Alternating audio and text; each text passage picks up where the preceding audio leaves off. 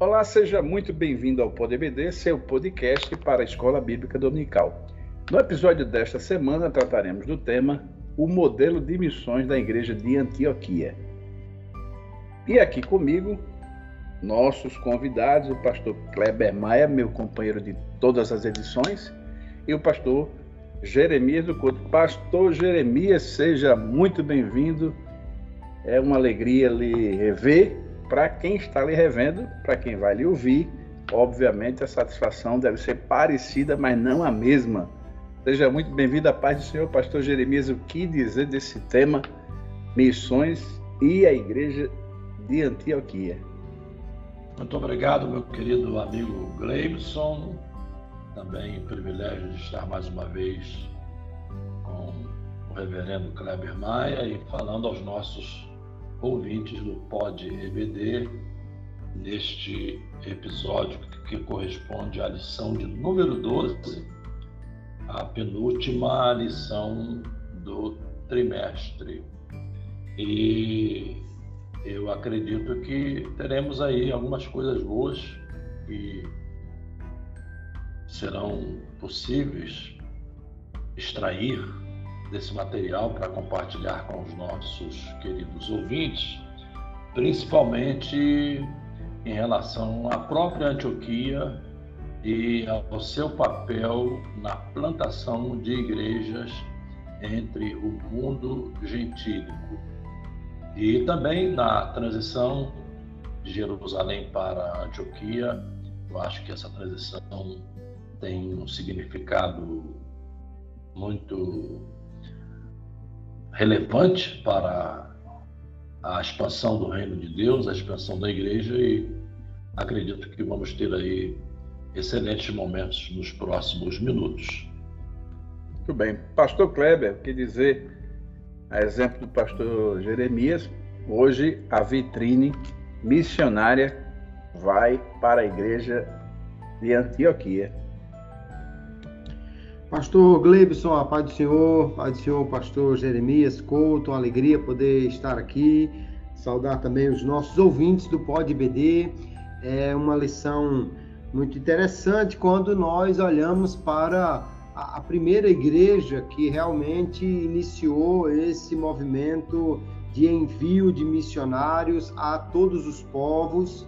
É, Jerusalém é de onde partiram os primeiros crentes, mas eles é, foram enviados por Jesus por causa da ordem que receberam, mas não, não foram enviados pela igreja de Jerusalém. Realmente, Antioquia vai ser a primeira igreja que vai enviar missionários e, portanto, ela tem características importantes para nós observarmos, tomando como modelo, como ponto de partida para que nós, hoje, igrejas, no século 21 em qualquer parte, possamos também é, ter características como as que ela nos mostra para sermos igrejas envolvidas também com missões. Eu creio que os professores terão aqui uma lição muito rica e os alunos poderão ser desafiados a mostrar essas características de uma igreja missionária, de uma igreja que se importa com a pregação do evangelho a todos os povos. Muito bem. Bom, nossa, nossa primeira questão, já contextualizamos aí introdutoriamente. Eu quero dirigir a primeira questão ao pastor Jeremias, posteriormente pastor Kleber faz o complemento dessa primeira questão, e é a seguinte: uma igreja missionária, pastor Jeremias, consegue aliar o fervor evangelístico e, ao mesmo tempo, profundo amor, dedicação e estudo da palavra, Pastor Jeremias. Meu querido Gleibson, eu acredito firmemente que uma igreja missionária, na perspectiva bíblica, é bom ressaltar esse aspecto, essa igreja certamente alinha o fervor missionário, ao fervor evangelístico, ao fervor em relação ao ensino da palavra e a importância da igreja em si mesma.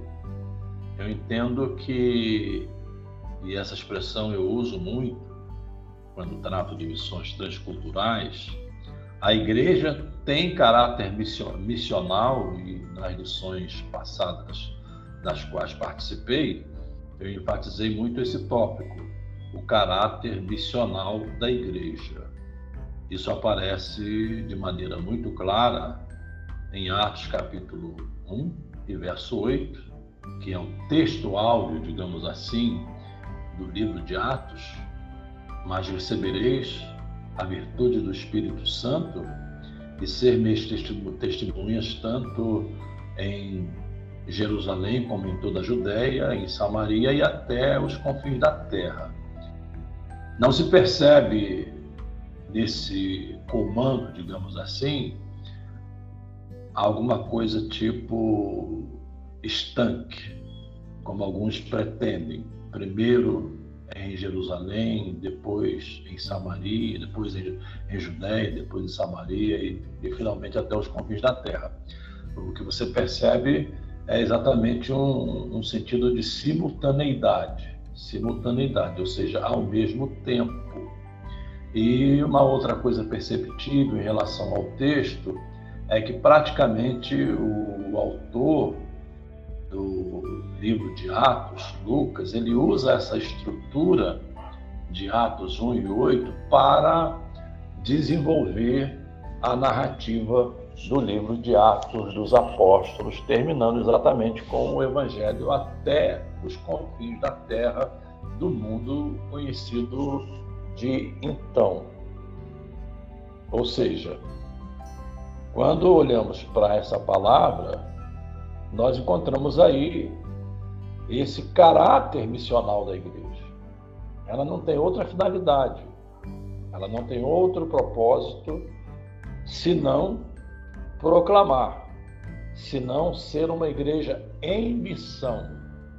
Missão local, missão regional, missão nacional, missão transcultural, ao mesmo tempo, claro, usando as estratégias que melhor forem é, adequadas para o exercício dessa missão, mas esse caráter é um caráter da natureza da igreja e uma igreja, para responder à pergunta, mais uma vez, uma igreja missional necessariamente tem que ser uma igreja bíblica, ou seja, uma igreja que olha as missões na perspectiva bíblica, essa igreja tem que estar aliada à evangelização, porque missões implica em evangelização, missões implica na proclamação da palavra, missões implica hum, nesse envolvimento com a escritura, porque o centro da escritura é Cristo.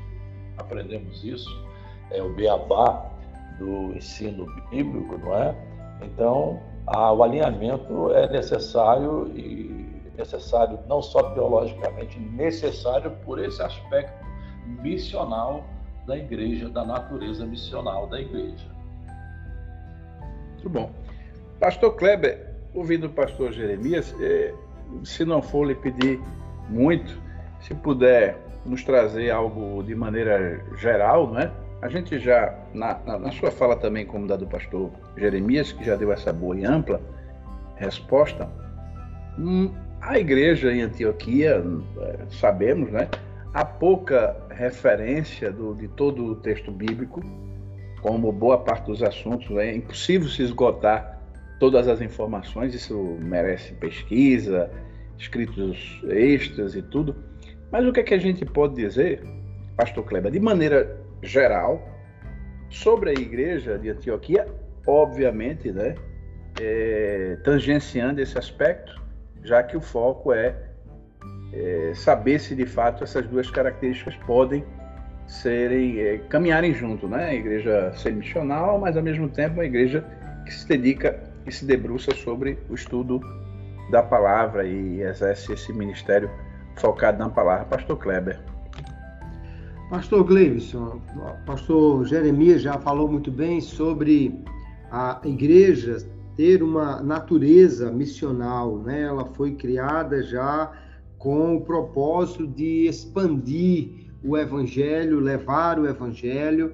E o que nós vemos na igreja de Antioquia é que foi uma igreja que surgiu primeiramente num ambiente onde não tinha aquele limite, aquela é, discriminação de pessoas que estavam um pouco é, presente na igreja de Jerusalém, porque era formada praticamente exclusivamente por judeus. Né? Nós temos uma primeira igreja gentílica, o que já fazia com que ela tivesse uma facilidade maior para levar o evangelho a todos os povos.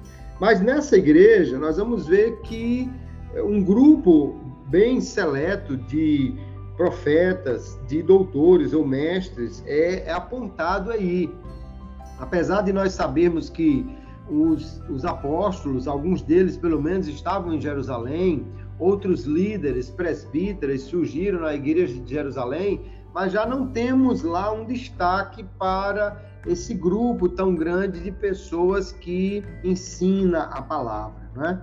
E aí nós vemos que essa característica de Antioquia é algo muito importante para toda a igreja, porque fazer missões é, na realidade, pregar a palavra de Deus, pregar o evangelho a todos os povos. Se você não tem um apego à palavra, então automaticamente você vai ser muito pobre em sua mensagem, porque pregar o evangelho é expor todo o conselho de Deus, toda a palavra de Deus. Isso faz com que a igreja que ama a palavra, ela seja muito rica nessa comunicação do, do evangelho e, e de, de toda, todo o ensino da palavra de Deus. Além do mais, nós temos na palavra a ordem para ir, ou as ordens do Senhor Jesus. O Senhor Jesus já falou aos seus discípulos para pedir ao Senhor da seara que, leve, que levante ceifeiros. O Senhor Jesus mandou os seus, seus apóstolos e, e, e, um grupo maior depois a pregar a, a, a palavra e deu a ordem final, ali já citado, Atos capítulo 1, verso 8, o que mostra que então uma igreja que ela lê a palavra e ama a palavra, ela já vai conhecer as ordens de Jesus, ela vai ter uma mensagem mais ampla, ela vai entender que desde o Antigo Testamento o projeto de Deus não era alcançar somente judeus, mas gentios também, né? Há diversas promessas nos profetas de Deus alcançando os gentios. Então, é essencial que uma igreja que ama a palavra, ela veja que a própria palavra é a grande incentivadora, além de ser a própria mensagem que ela vai levar. Se uma igreja não ama a palavra de Deus, o que infelizmente acontece ela pode afastar-se do projeto de Deus para ela.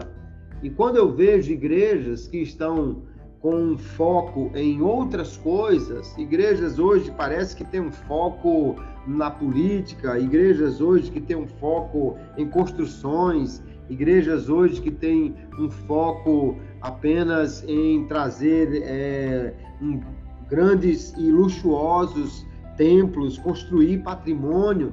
Essa igreja é, a gente precisa perguntar se de fato ela ama a palavra, se ela está olhando a palavra diariamente como seu guia, sua fonte de orientação, porque a igreja que ama a palavra vai entender que o projeto de Deus não é que ela fique em sua Jerusalém, que ela construa uma torre de Babel lá para chegar a, a, a ser vista de, de, de toda parte, nem que ela tenha um projeto político para ser uma igreja que domine a, a sociedade onde ela está. Eu creio que Deus ele quer que a sua igreja seja relevante na sociedade, ela contribua com a sociedade, ela faça parte, mas não podemos jamais esquecer que o propósito principal da igreja é levar Cristo às pessoas, é levar o Evangelho como solução para todas as necessidades do homem, e portanto, essa característica aí nós vemos em Antioquia. Uma igreja que ama a palavra sabe que o Espírito fala. E aí, quando o Espírito fala com os crentes ou com os líderes de Antioquia, eles não, não vão questionar, eles não fazem um seminário para saber se era o Espírito que estava falando, se o que ele estava falando estava compatível com, com alguma coisa, porque eles já estavam ouvindo Deus pela palavra e sabiam que a palavra mostrava claramente que o Espírito de Deus fala aos, aos homens, portanto, eles não tiveram dificuldades para ouvir o Espírito e enviar os seus missionários, e eles saíram com uma bagagem recheada, né, numa mensagem ampla. Nós vamos ver que o apóstolo Paulo sai e ele não tem problema de ir nas sinagogas e debater com os estudiosos sobre o evangelho e tudo mais, porque porque a igreja que ama a palavra ela tem realmente a, a, a bagagem, né? Ela tem as, a, o armamento, ela tem a segurança para poder comunicar esta esta palavra. Eu, eu lembro do projeto que o Francis Schaeffer né, tinha lá na Suíça, chamado Labri, né, o abrigo, em que ele acolhia pessoas de qualquer religião lá que quisessem sentar para discutir propósito da vida e entender o que o evangelho tinha a oferecer. E ele debatia com filósofos, com budistas, com muçulmanos, com qualquer um que quisesse sentar para debater, mas ele só podia fazer isso por causa do seu conhecimento do seu amor à palavra. Hoje, infelizmente, tem crente que se vê um testemunho de Jeová é capaz de virar a, a esquina e, e, e ir em direção oposta por não ter um conhecimento para debater, discutir, apresentar o evangelho. Então, essa característica de fervor evangelístico aliado ao amor à palavra, eu entendo que está presente em Antioquia e, na realidade, é fundamental para toda igreja que realmente queira pregar o evangelho com segurança. Bom, nossa segunda questão, praticamente, eu acredito que o pastor Kleber pode até dar continuidade, é exatamente esse ponto. Né? A gente destacamos já algumas características da igreja de Antioquia. Eu acho que uma das que fica muito evidente é esse, essa, essa, vamos dizer assim, esse ambiente gentílico, né, em uma igreja muito propícia à, à evangelização para além dos muros de Jerusalém.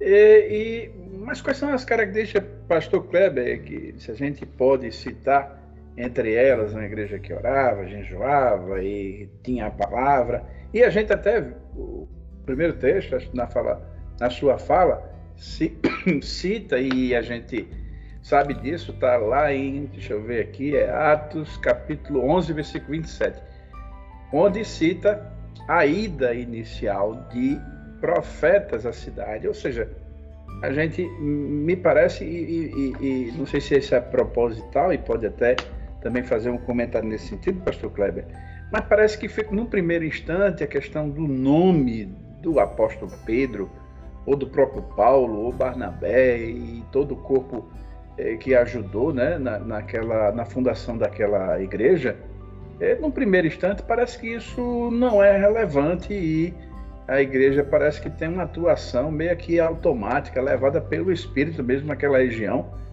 E a gente pode considerar que isso evidencia uma igreja que está menos centrada no aspecto do homem, do, do né, institucional da igreja, e mais voltada para as pessoas, Pastor Kleber. Pastor Gleibson, é, admira-me realmente a igreja em Antioquia. É uma igreja que, de fato, nós podemos olhar para ela como um modelo, não apenas de missões, mas de igreja, porque nós já vimos que era uma igreja que amava a palavra, uma igreja que já nasceu de um fervor evangelístico e mantinha esse fervor evangelístico. E além disso, nós vamos ver que ela era uma igreja que tinha um ambiente espiritual, um ambiente onde a oração estava presente, o jejum.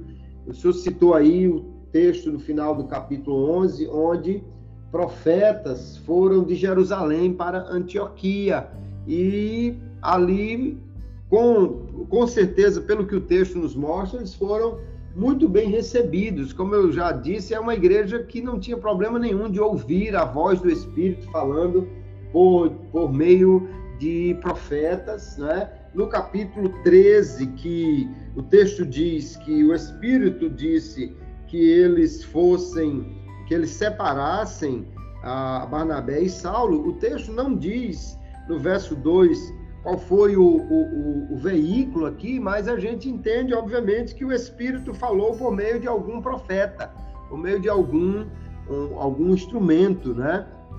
E dizendo que separasse é, Barnabé e Paulo para essa obra de missões. Então, a importância aqui é uma igreja que alia a palavra com a oração, uma igreja que alia a, a evangelização com o jejum então, ela nem está uma igreja apenas voltada para fora, como se quisesse apenas expandir-se, mas uma igreja voltada para a sua, é, o seu fortalecimento espiritual.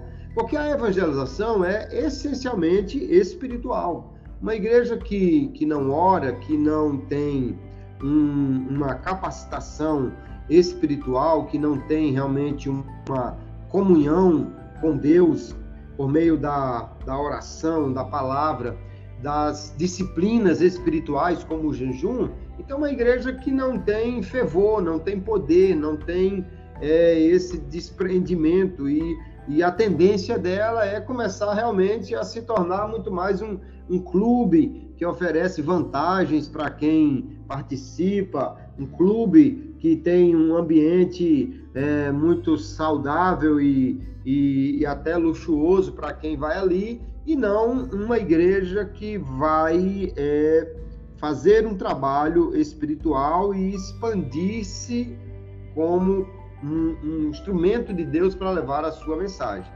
Uma outra questão importante na igreja de Antioquia é que ela se mostrou uma igreja, uma igreja generosa em ofertar, né? Nós vamos ver que quando o, os apóstolos eles quiseram é, levar uma oferta para os crentes lá em Jerusalém que estavam é, precisando de, de, um, de um suporte né, das outras igrejas, então, nós vamos ver que a igreja de, de Antioquia, quando ouviu Ágabo anunciar da fome, eles resolveram mandar uma ajuda aos irmãos que moravam na Judéia. Está aí no capítulo 11, o verso 29.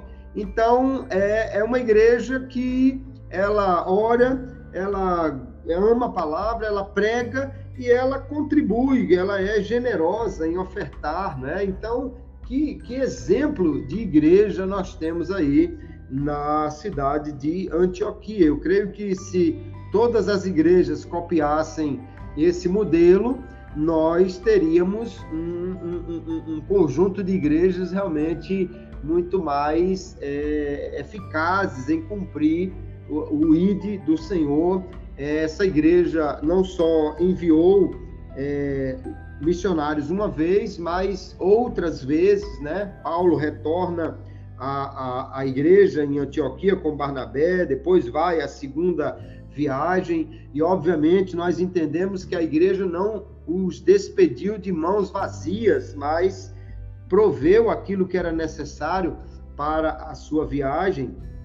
Embora Paulo é, quando estivesse preso, especialmente, recebeu ajuda de outras igrejas, mas partindo a, da missão, ou para a missão a partir de Antioquia, ele certamente recebeu dessa igreja a provisão que era necessária. Então, é, é um conjunto de características que faz da igreja realmente em Antioquia um, modelo para nós. Hoje, às vezes, nós encontramos igrejas que são generosas, mas não tem um apego tão grande a palavra, igrejas às vezes que se dedicam muito à oração, ao jejum, às disciplinas espirituais, mas já não têm assim um coração tão voltado para missões.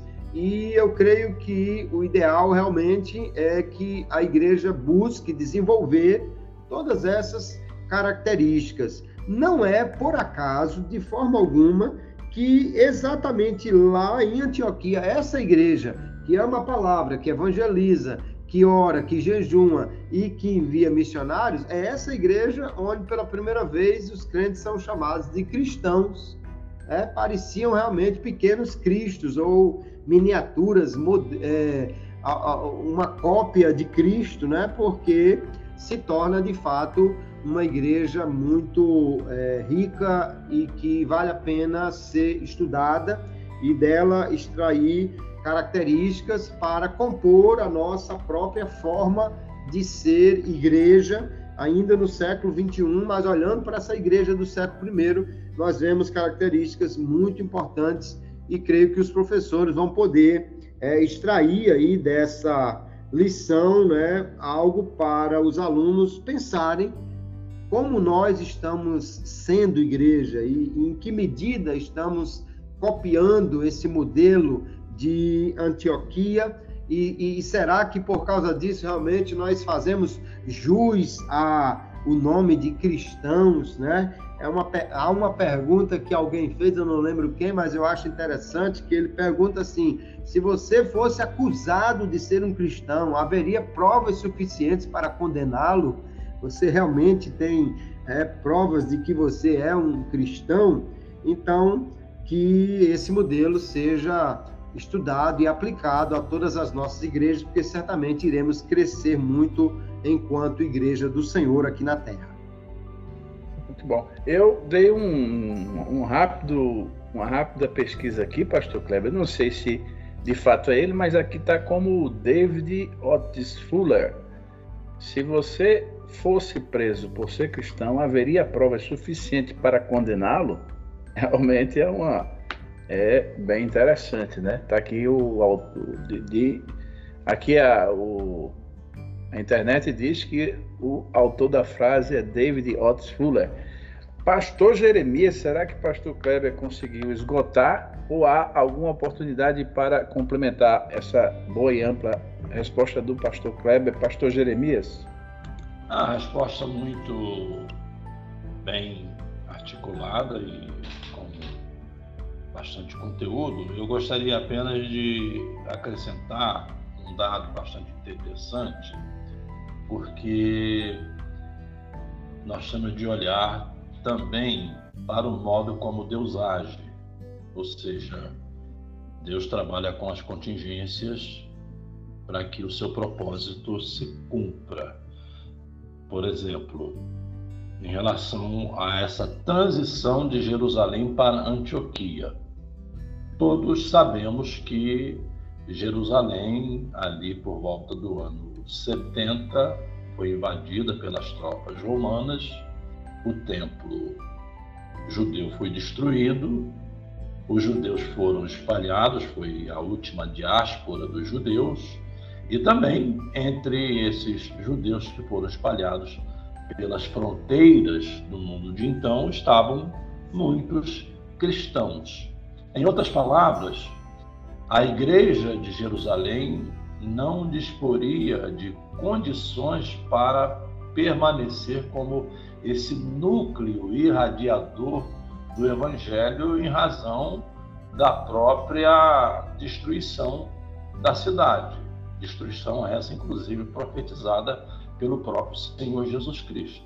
Ou seja, havia necessidade de haver essa transição você lê aqui, por exemplo, no texto áudio da lição, quando, e, aliás, no texto bíblico da lição, texto da leitura em classe, que diz sobre os cristãos que foram dispersos e muitos desses, isso em razão da perseguição é, provocada pela morte de Estevão, então eles descem e vão pregando o evangelho por onde passam, e é interessante que já foi frisado aqui, e o comentarista frisa também, que foram irmãos leigos, algo assim muito parecido com o início da Assembleia de Deus no Brasil.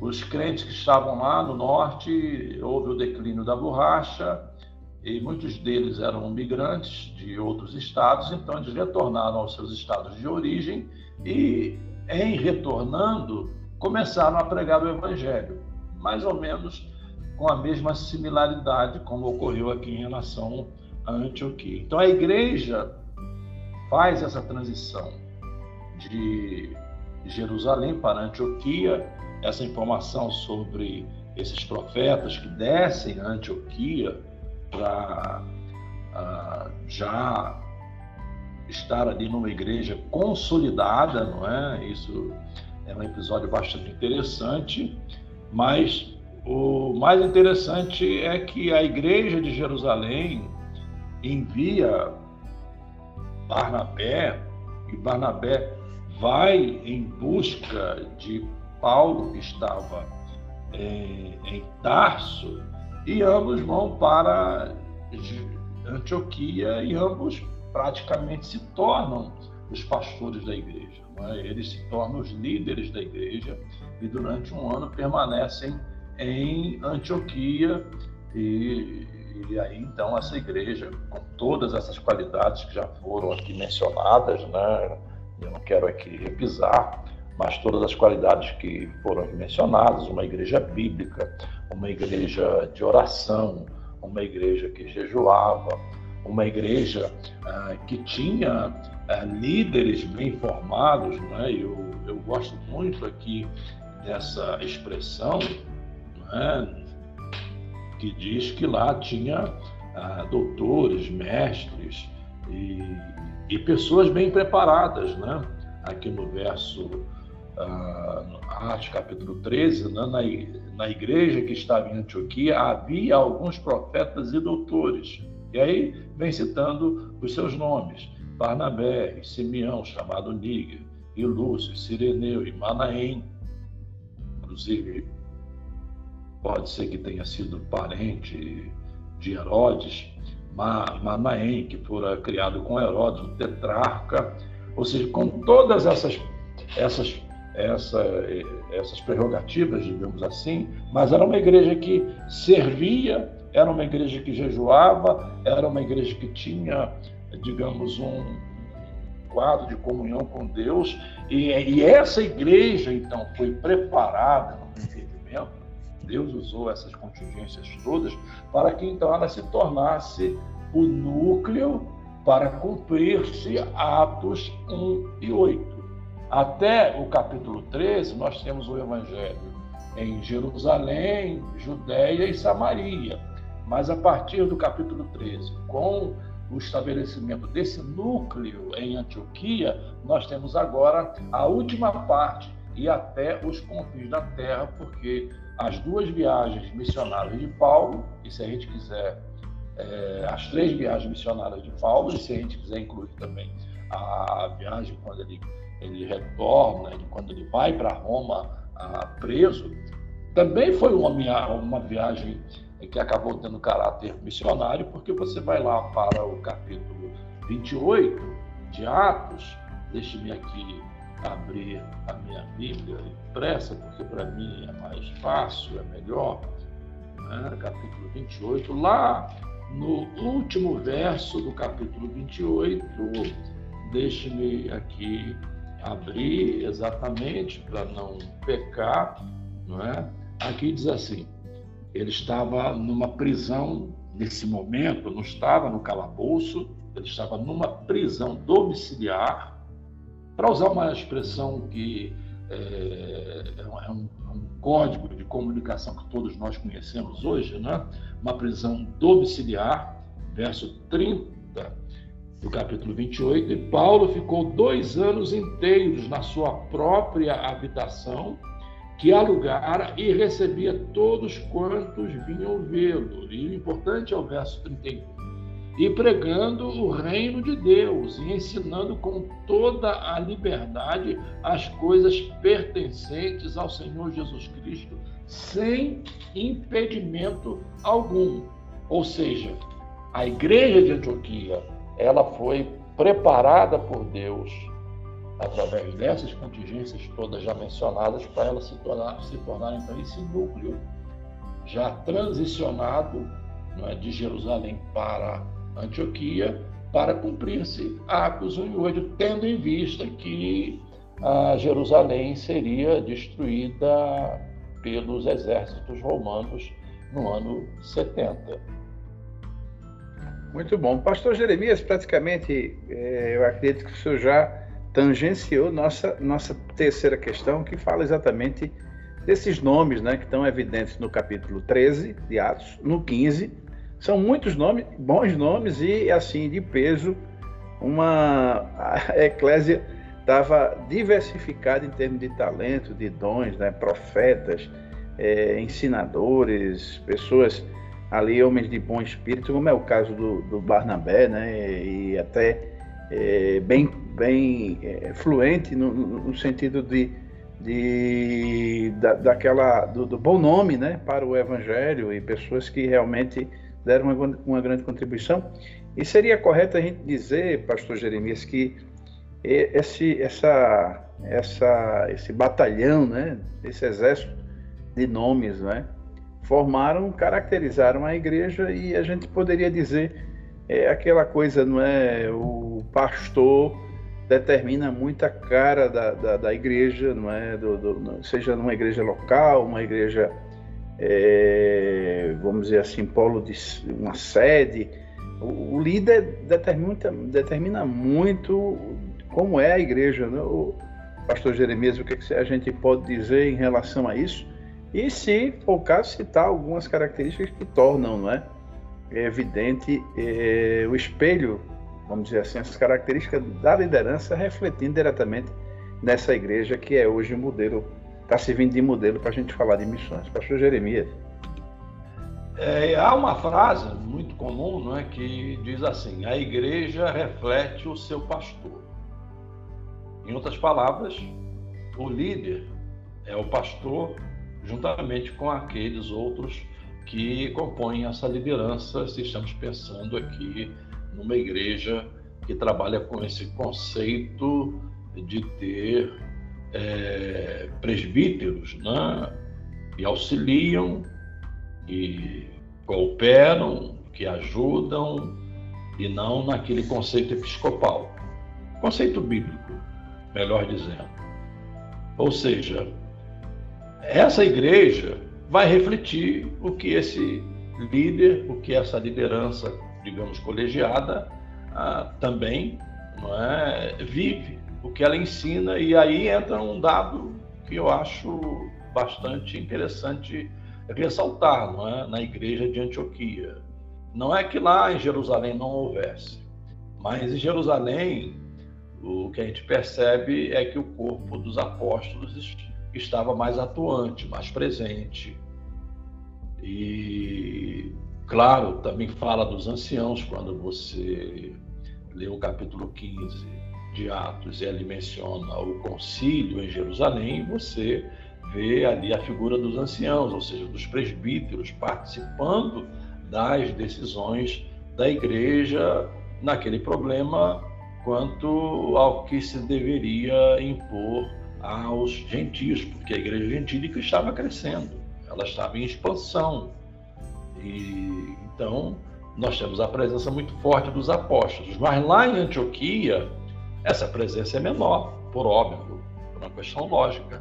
Mas ao mesmo tempo em que essa presença apostólica é menor, só temos ali o apóstolo Paulo, que se considerava um abortivo, temos ali Barnabé, mas temos um corpo de obreiros, você percebe, um corpo de obreiros bem preparado, um corpo de obreiros ah, em condições de conduzir a igreja, de formatar a igreja, digamos assim, para usar uma expressão contemporânea, formatar a igreja, de idealizar a igreja, de configurar a igreja e, e, e dar a ela uma identidade, digamos, bíblica, uma identidade missional, uma identidade de uma igreja dependente do Espírito Santo. Então é um ponto bastante importante a destacar quando esses nomes aparecem, porque eles não aparecem por acaso. Eu friso aqui no verso 1 do capítulo 13, quando diz: Havia alguns profetas e doutores. Né? Profetas, eu, nesse ponto, caracterizo aquele que proclama a palavra, expõe a palavra. Doutores, eu caracterizo dentro dessa configuração de um mestre, de um expositor da palavra, mas esses homens, não obstante serem homens da palavra, e às vezes nós criamos uma dicotomia, deixe-me fazer aqui uma rápida digressão, acho que é importante. Criamos uma dicotomia. Qual é a dicotomia? O mestre é aquele homem seco, entre aspas, né? É aquele homem que é, expõe um conhecimento intelectual, mas biblicamente o mestre, um doutor, é um profeta, ele é muito mais do que isso. Ele é um homem que expõe a palavra com graça, expõe a palavra ah, com a autoridade do Espírito Santo, mediante o poder do Espírito Santo. Ele só não faz papagaiada, né? Eu tenho insistido muito nesse ponto, porque a gente vê aí as papagaiadas pelo Brasil afora, e a gente acha que isso é ação do Espírito Santo. Isso, no máximo, é uma reação humana é uma reação humana do temperamento, da personalidade da pessoa e às vezes até da falta de disciplina, de disciplina e da falta de submissão à autoridade bíblica e à própria autoridade do Espírito Santo. Então, esses homens, eles eram cheios do Espírito Santo, eles é, criaram na igreja essa atmosfera de tal maneira que quando o Espírito Santo disse apartai-me a Barnabé e a Paulo, e isso o pastor Kleber deixou muito claro na primeira pergunta, a igreja não foi fazer uma discussão, é, é, digamos, com o grupo de líderes, não foi avaliar custo, não foi pesar na balança custo, benefício etc. Simplesmente a igreja já estava treinada, simplesmente a igreja já estava preparada. Simplesmente a igreja já estava em condições, porque ela tinha esses homens preparados, esses homens que moldaram a igreja. Então, nesse ponto que você levantou, é? a igreja sendo reflexo do seu pastor, essa é a grande pergunta. Que líderes temos hoje é? Ah, que estão à frente de nossas igrejas? E eu tenho brincado muito ultimamente né, que eu estou entrando na casa dos 70 anos no próximo ano, em fevereiro, e eu estou chegando numa idade que eu já não preciso ter muito capricho humano para ficar lidando assim com uh, muito cuidado, com muita diplomacia. Uh, eu já sou, já vou estar naquela faixa que o pessoal vai dizer, não, isso aí já está velhinho, então deixa ele falar o que ele quiser. Mas a verdade é essa: qual é a nossa liderança? A nossa liderança está voltada para quê? Que, que molde essa liderança está dando à nossa igreja? Que molde? É? O molde, que molde, que forma, que formato, que configuração essa liderança está dando à nossa igreja? E temos aí esses trimestre todo estudando sobre missões. A minha pergunta é, como é que essas lições foram tratadas durante esses é, 12 domingos, porque ainda falta um, não é? Essa é a 12 lição. Como é que é a, a nossa. Oi? Verdade, pastor Jeremias. Nós é, estamos é. chegando é. ao final não é, do, do, do nosso trimestre, mas é, a lição de hoje, o foco dela é, resgata aí, né? E principalmente essa terceira questão chama aí Isso. o quanto o quanto do líder reflete na igreja, né? Exato. No, é, a lição de número 12, vamos para 13. A minha pergunta: a, como é que os líderes olharam essa, essas lições? Como é que eles trataram essas lições? Como é que eles, eles viram a importância dessas lições para moldar a igreja com esse caráter? Não é? Igreja bíblica, uma igreja teológica, uma igreja com mestres, com doutores, com ensinadores e com missionários. E, e o mais importante, para finalizar aqui, sem me estender muito, não é? já, eu acho que já foi demais, né?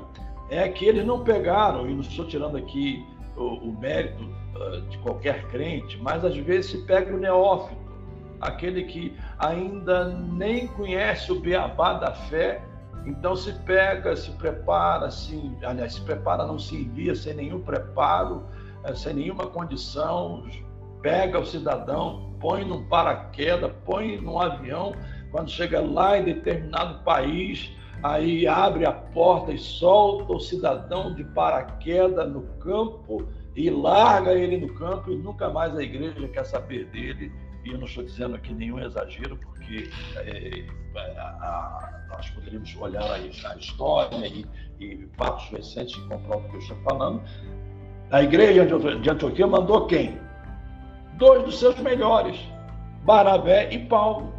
Dois dos seus melhores obreiros foram enviados e a igreja não ficou desfalcada. Esse é um ponto a destacar. A igreja não ficou desfalcada, porque havia lá outros pastores, outros obreiros, outros mestres, outros doutores que podiam levar a igreja avante, de maneira que quando eles voltam da primeira viagem missionária, eles são muito bem recebidos pela igreja. Ou seja, a igreja não ficou desfalcada.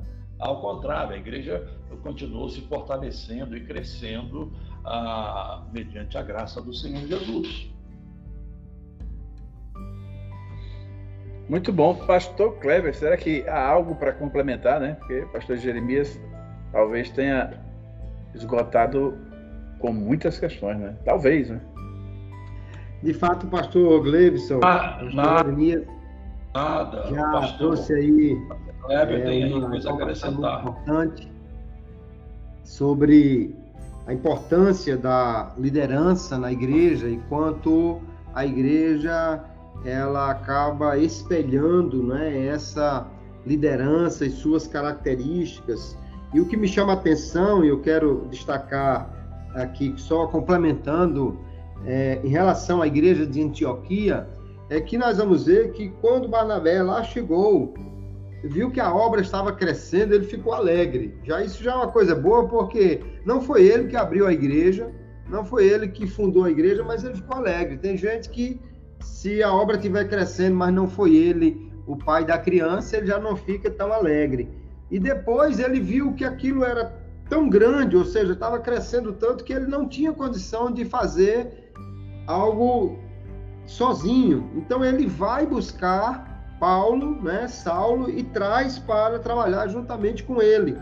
E quando isso no capítulo 11, depois quando chega no capítulo 13, nós vamos ver que o número de mestres e profetas já cresceu, não é mais só Barnabé e Paulo, já tem outros. O que nos leva a entender que Barnabé, como líder, não era centralizador, não era aquela pessoa que busca aparecer, mas que dava espaço e incentivava para que outros crescessem. E aí Paulo cresce e, e, surgem os outros nomes citados aqui, né? Vai surgir Simeão, Lúcio, Manaém. E essa igreja, então, me, me mostra o texto que ela reflete é a característica que a própria Bíblia destaca de, de Barnabé, no verso 24 do capítulo 11, que está na leitura bíblica em classe, que além de ser um homem cheio do Espírito Santo e de fé, mas ele era um homem bom, um homem de bem, ou seja, alguém que não estava enciumado, não era egoísta, não queria somente ele aparecer. E, e, nós vamos ver essa característica dele, né? Buscando Paulo, incentivando. No, no, no, no decorrer da primeira viagem missionária, na hora que Paulo começa a, a, pregar, todo mundo já vê que ele era melhor do que Barnabé nisso, e não há qualquer é, indicação no texto que Barnabé ficou enciumado ou coisa parecida. E aí nós temos, de fato, uma igreja que cria um ambiente para seu crescimento, ah, porque a liderança é uma liderança generosa, que distribui, que incentiva, que abre espaço para outros e tanto que quando Barnabé e Paulo vão, como bem falou o pastor Jeremias, a igreja permanece, ela não murcha e haviam outros ali que poderiam dar continuidade ao trabalho. Eu gosto de uma frase do autor do, do livro Formador de Heróis, que ele diz assim: nós devemos ter coragem para formar substitutos e não apenas auxiliares.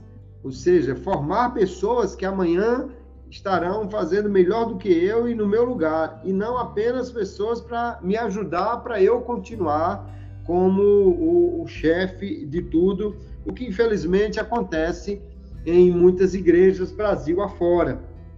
E aí é algo para nós pensarmos, né? Os líderes olhar para a igreja de Antioquia e buscar trazer então esse modelo, inclusive para a liderança da igreja.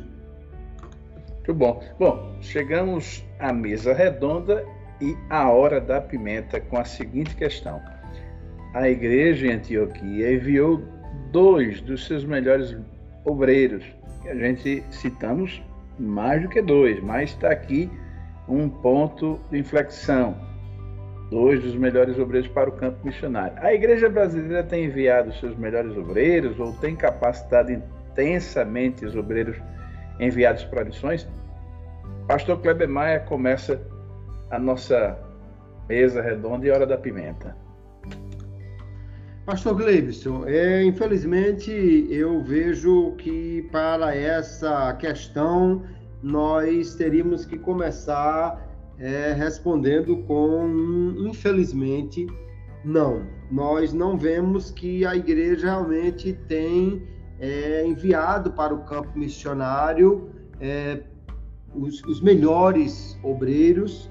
É, eu tenho visto em algumas situações obreiros que eles têm o fervor evangelístico, eles têm o desejo de pregar o evangelho, mas lhes falta as outras características aqui, especialmente esse apego à palavra, esse domínio da doutrina, que era o caso dos, dos primeiros missionários aqui de Antioquia, né?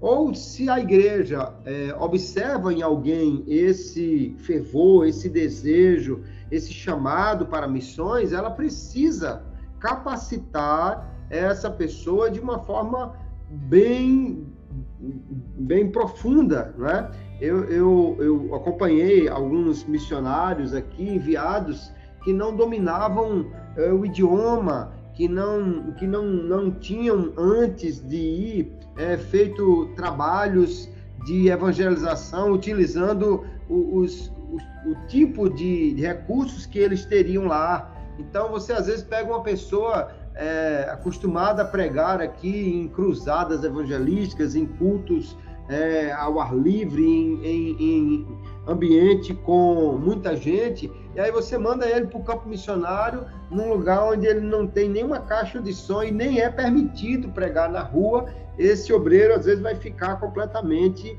perdido. Né? Para o seu tempo, Barnabé e Paulo tinham conhecimento, tinham capacidade de discutir com filósofos, com judeus, tinham acesso à sinagoga, tinham acesso a outras, é, é, outros, outras partes da sociedade eram, é, inclusive, é, cidadãos romanos, pelo menos Paulo, né? E então veja que era um homem realmente preparado em todos os aspectos. A igreja brasileira precisa olhar melhor essa questão, enviar melhor os melhores ou tornar os enviados os melhores, capacitando-os, porque nós realmente podemos aprender muito com a igreja de Antioquia nesse aspecto. E se não fizermos isso, corremos o risco, como já tivemos, infelizmente, diversas experiências aqui de aquele missionário que a gente brinca dizendo que ele tem duas chamadas, né? Uma para ir e outra para voltar, porque com pouco tempo ele retorna do campo missionário, mas infelizmente o que a gente observa é que foi o, o despreparo, ou pelo menos a falta de um preparo mais aprimorado em, em diversos aspectos, que fez com que ele não conseguisse tocar adiante essa obra. Às vezes é alguém que é, tem o, o, fervor evangelístico, mas depois que os crentes aceitam Jesus, ele não sabe mais o que fazer com eles, porque não tem nem o chamado realmente pastoral e nem essa capacidade do mestre para discipular e ensinar a igreja. Então é preciso que essa lição sirva como um ponto de reflexão para nós e vermos, verificarmos se estamos formando Paulos e Barnabés e os enviando ou estamos enviando pessoas que estão muito aquém do modelo que Antioquia nos apresenta. Pastor Jeremias, o que, é que a gente pode aí complementar nessa. Eu achei bem interessante a questão do pastor Kleber aí, o missionário que já vai com, com a passagem de, de ida e de, e de volta, né, pastor Jeremias? Ele já sai do campo. Chamada de ida e de volta. É, já sai do já sai da igreja sede com a passagem de ida e volta, né? É um problema, né? E aí, pastor Jeremias, veja se, o, senhor enquadra, se o senhor pode enquadrar a mim, o pastor Kleber e os ouvintes com a sua com o seu tempo de evangelho, sua visão holística para a igreja, considerando a igreja mais do, do, do seu tempo de jovem para hoje. Faça aí uma, uma reflexão para a gente, nos ajude.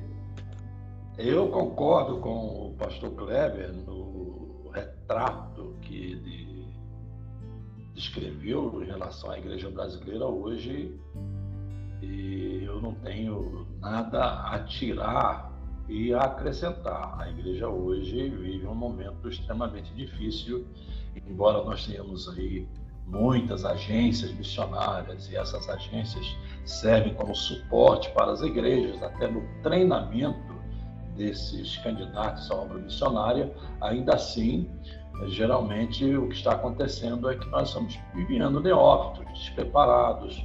Já falamos sobre isso em edições anteriores, mas não faz sentido você enviar um missionário sem que ele tenha um mínimo preparo, preparo bíblico, preparo espiritual, ah, preparo em termos ah, de experiência no campo, na prática, ah, digamos, ah, do estágio, o estágio. A minha esposa concluiu este ano o curso de Direito, vai receber aí a, o canudo no próximo ano, em fevereiro. E o que mais me chamou a atenção foi a quantidade de estágios que ela teve de fazer. Né? Não só para alcançar as notas, né? mas ah, para dar a ela um mínimo de, de prática da teoria que ela aprendeu durante esses quatro anos. Então, é o que eu vejo muitas vezes aí os candidatos saem do seminário com tanta teoria, mas não vão para a prática. E se a gente olha, por exemplo, para Paulo, até chegar em Antioquia, quantos anos que ele passou para você ver o tempo de prática que ele teve né, o tempo de prática que ele teve e pela oportunidade que ele deu Barnabé. Então, eu estou de acordo com tudo quanto o pastor Kleber mencionou. Agora pastor, quero destacar... Pastor Jeremias, pastor Jeremias, me diga uma, me diga uma coisa, essa, essa reflexão aqui está ainda saindo do, do, do, vamos dizer assim, do meu, do meu hipocampo e tentando descer aqui a esfera é, mais da, da, da, realidade do que a gente pode dizer. Qual é a, o, o, problema, já que a gente.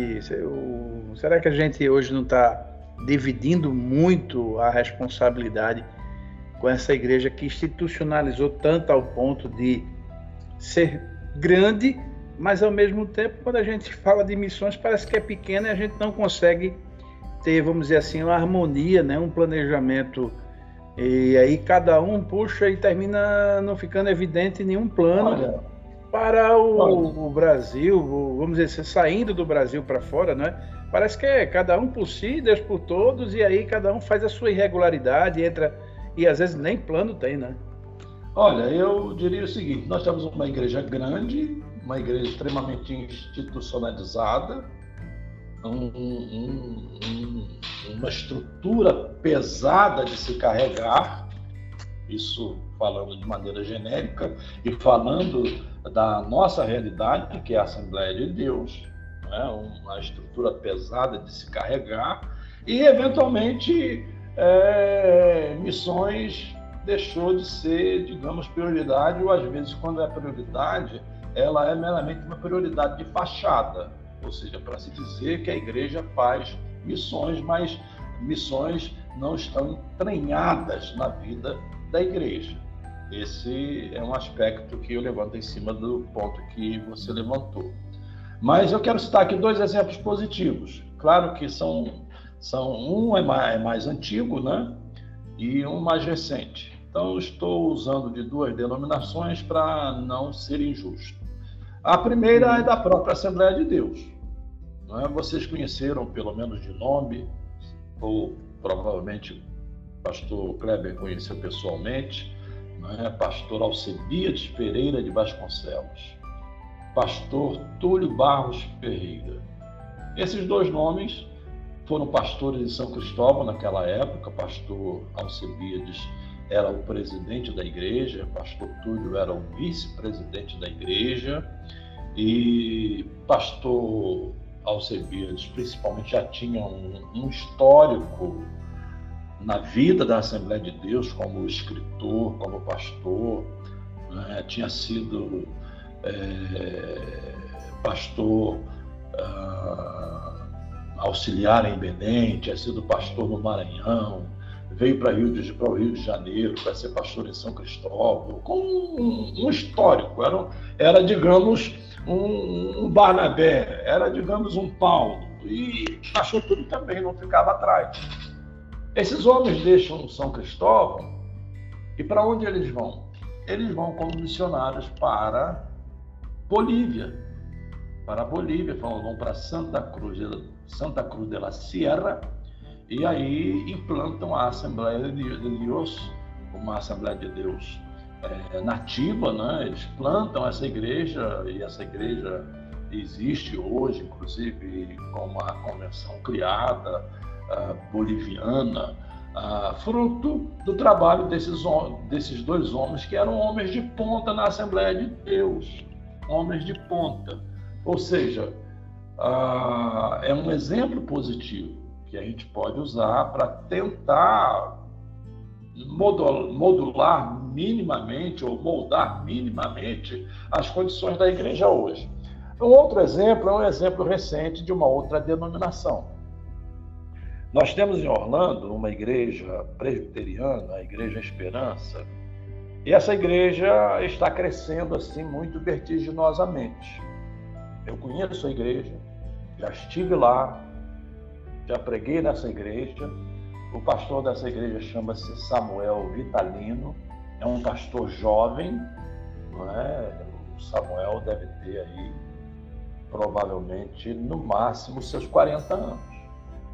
Quem o Samuel está levando para Orlando para ajudá-lo?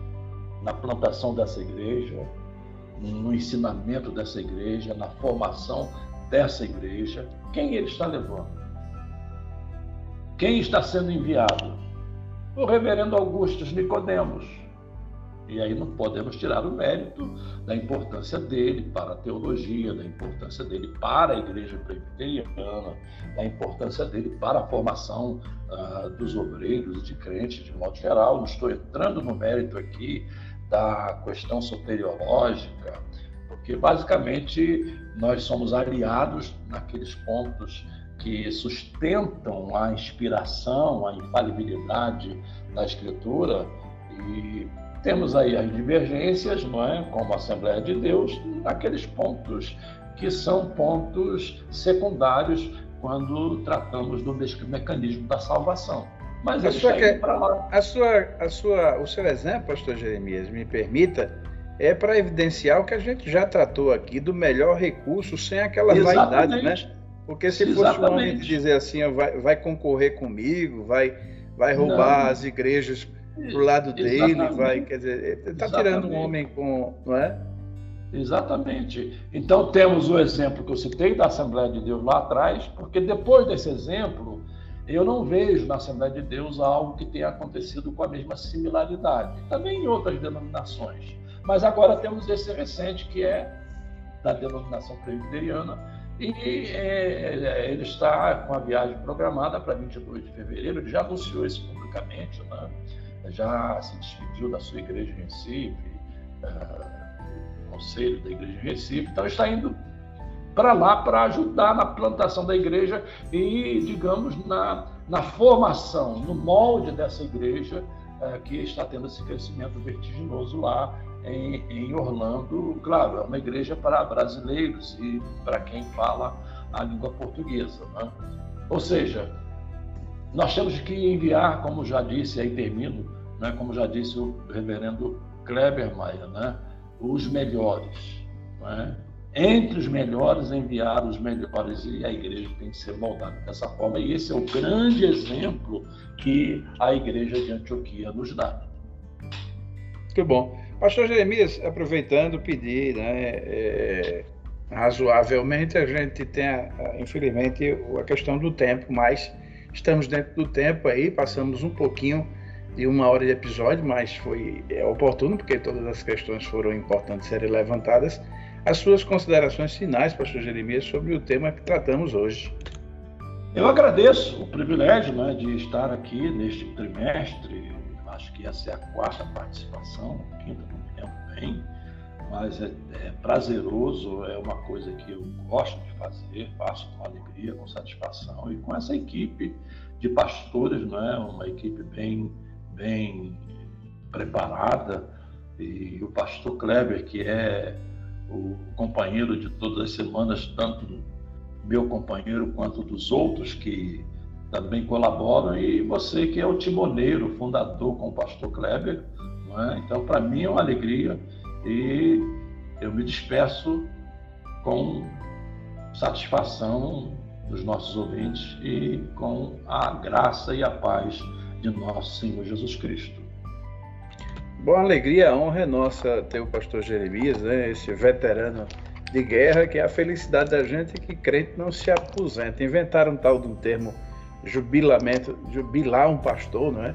Mas eu, eu não acredito que, mesmo depois de jubilado, um pastor não possa contribuir efetivamente, e, porque eu acredito em aposentadoria.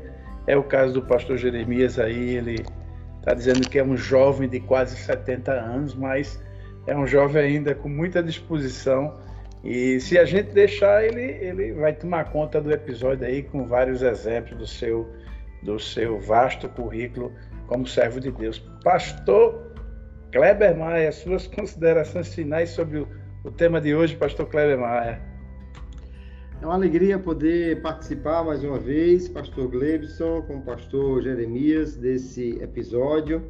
É, temos aí uma igreja modelo, né?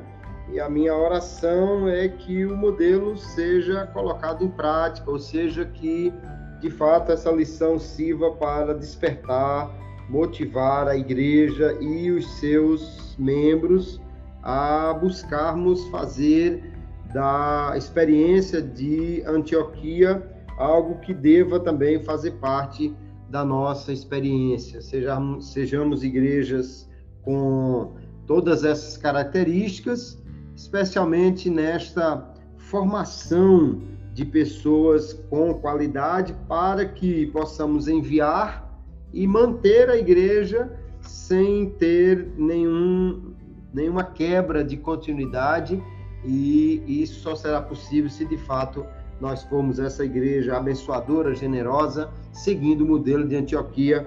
Seja uma boa aula para todos e que a paz do Senhor esteja com todos os irmãos.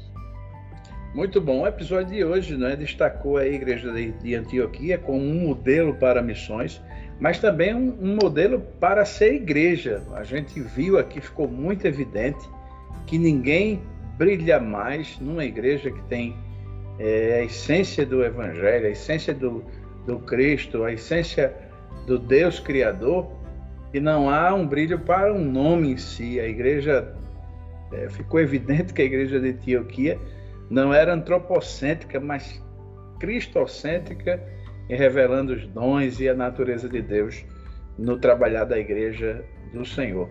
Meu muito obrigado, agradeço ao pastor Jeremias a excelente cooperação no dia de hoje, não é?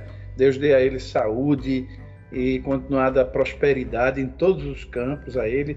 Fico feliz pela irmã, destacar aqui, parabenizar a irmã Pastora Jeremias, é, é, depois desse vasto currículo envolvido com a escola dominical desde a sua tenridade e com, com igreja, né, e com missões e com vários trabalhos, a esposa também, que deve, obviamente, a irmã.